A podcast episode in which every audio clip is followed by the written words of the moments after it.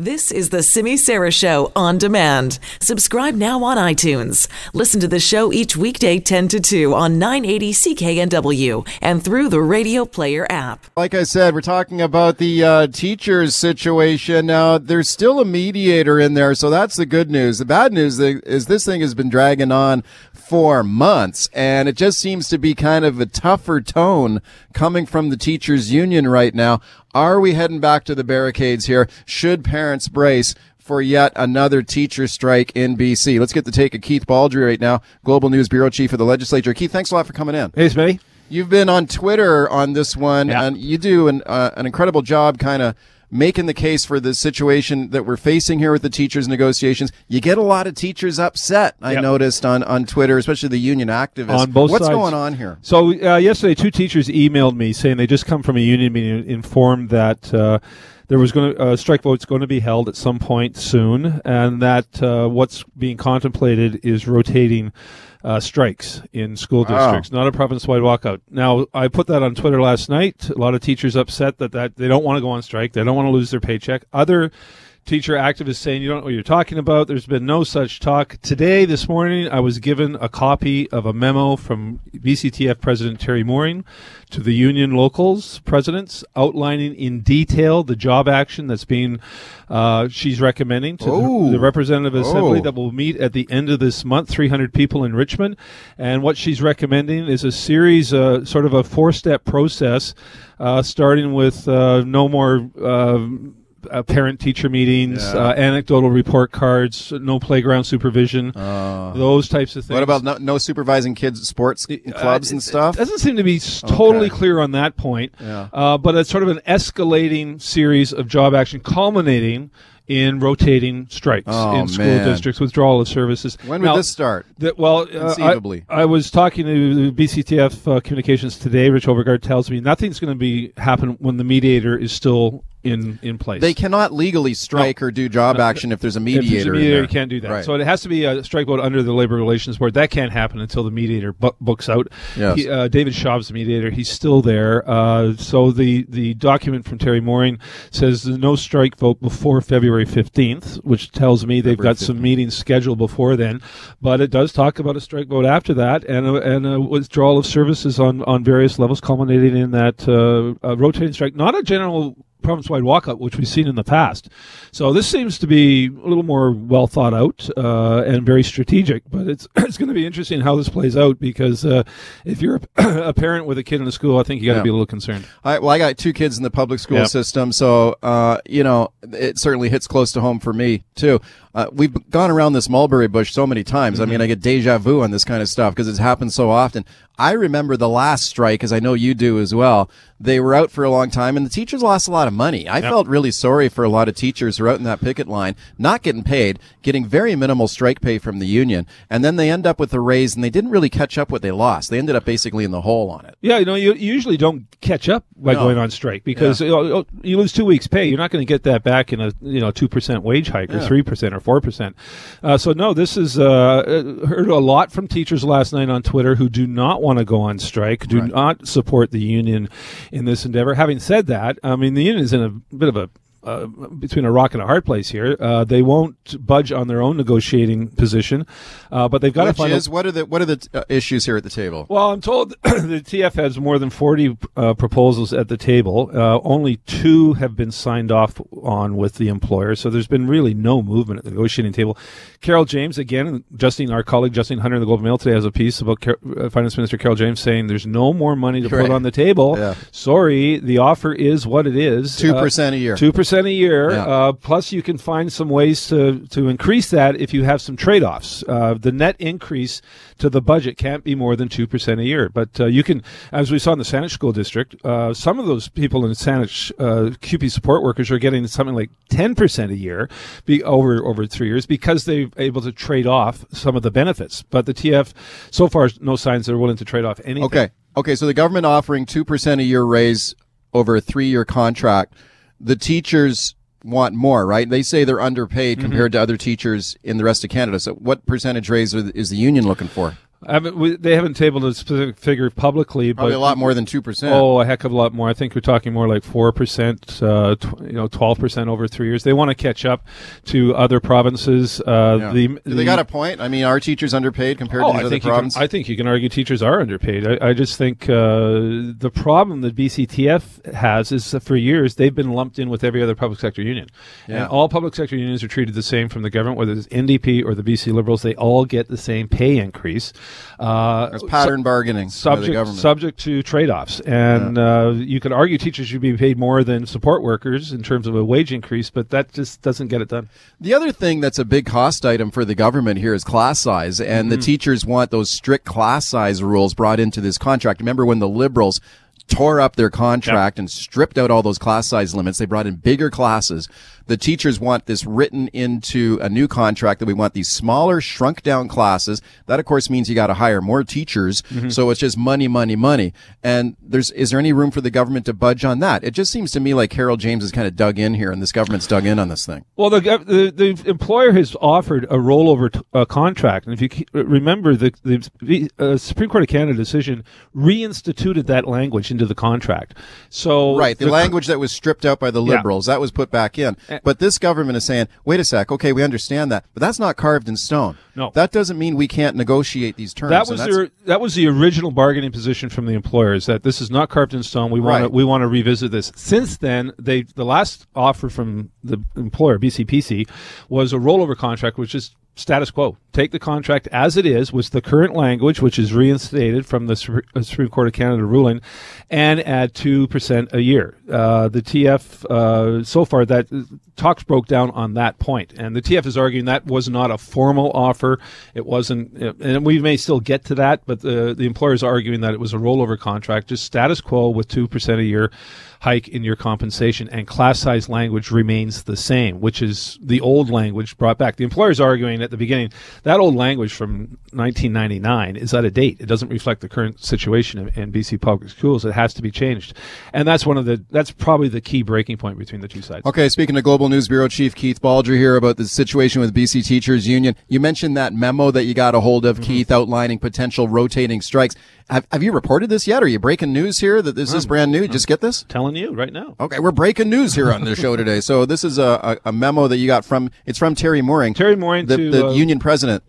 Local presidents, uh, it's stamped confidential, but it's Wow. interesting. Two teachers sent it to me, which suggests again, I think there's not quite the solidarity in the teachers union right now that we've seen in the past uh, contract rounds. Okay, where does this go from here? I mean, they talking or are they Yeah, negotiating? they're supposed to be uh, meeting with the mediator uh, uh, first two weeks of February. My Okay. understanding. Uh, so, and again, nothing's going to happen as long as the mediator's in place. And Right, there's no sign the mediator's walking away. But uh, the TF is trying to find a way to put pressure on the employer and the government.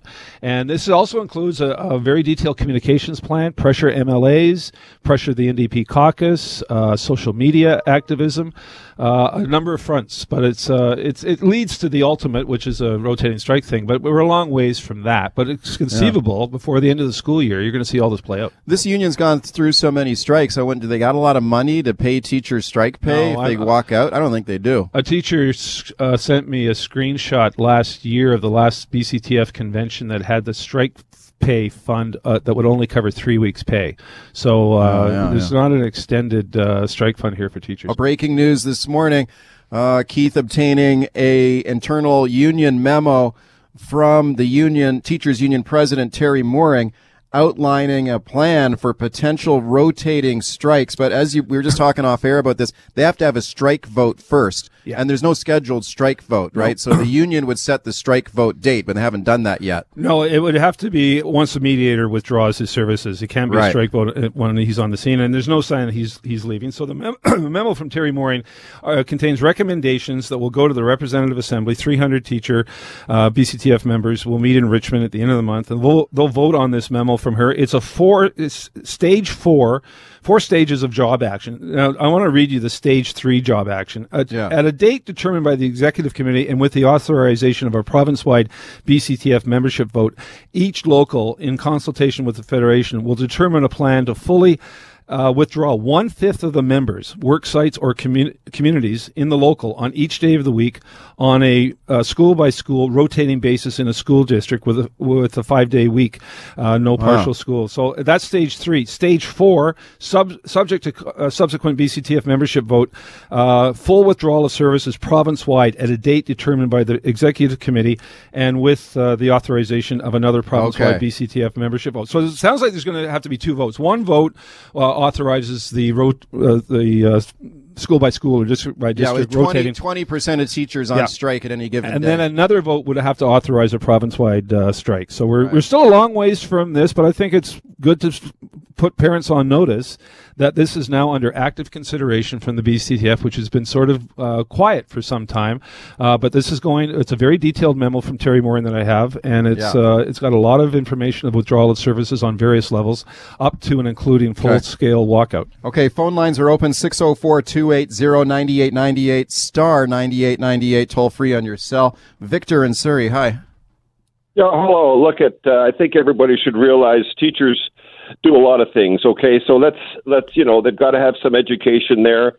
They make sure that the kids that are in the school get breakfast. Okay, they're looking for kids that are being abused. They they do uh, they're coaching um, teams that they're not getting paid for. So I mean, our greatest resource is our young people. Okay, well, you're not going to get any argument to, from me that or, teachers or do an important job, okay? And I think you just outlined, but what are you saying? They deserve a bigger raise than 2% a year? Yes. Yeah, how much do they get? Oh, I, I, I can't oh. say what would be fair. I mean, I, I don't know the mathematics, but uh, you know, well, it, you know, uh, the mathematics are the important thing here for the government, Keith. You know, like like a two percent raise a year is what all these other unions have settled for. Seventy five percent of the public sector unions have settled for this this uh, negotiating mandate. Right. The problem the TF has here is we've talked about this before. The Me Too clauses that exist right. in other union contracts, which is if another union gets more than our two percent without uh, trade-offs, then we get that too. A one percent, a one percent across the board increase to public sector unions costs about two hundred and seventy million dollars to the provincial treasury. Yikes! You start doing the math. Carol James's budget, as we saw in the last quarterly update, is a razor-thin surplus of less than two hundred yeah. million dollars. A anything more than two percent would wipe out that surplus in her next budget and would put the budget into deficit. Rick in South Surrey, hi.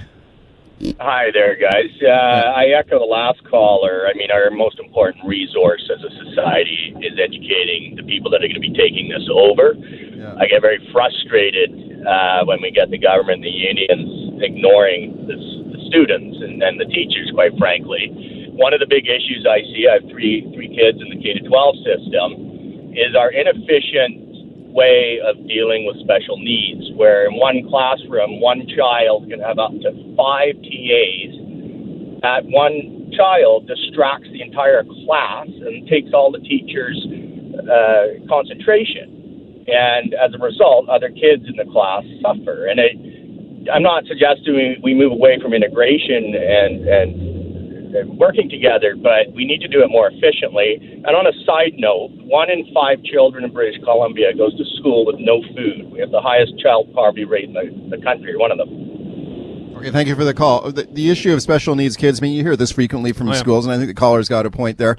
But, Huge issue. Yeah, and what's the what's the, posi- the bargaining position on that? There, Teachers want more uh, teaching assistants. No, it's a little more complicated than that because teaching assistants are covered by CUPE. Uh, yeah, I always detected a bit of a bit of tension there between the BCTF and CUPE because uh, you've got two unions in the same classroom, and uh, it, it, seems to be a, a somewhat. do they want do they want limits on fewer special needs kids per class? Well, there's what's uh, going on now. There's a debate over in the education ministry whether they actually revisit and fundamentally change the funding model of, for yeah. special needs kids to go from what is now a diagnostic uh, situation to what's called a prevalence model, which is based on sort of general trends in population.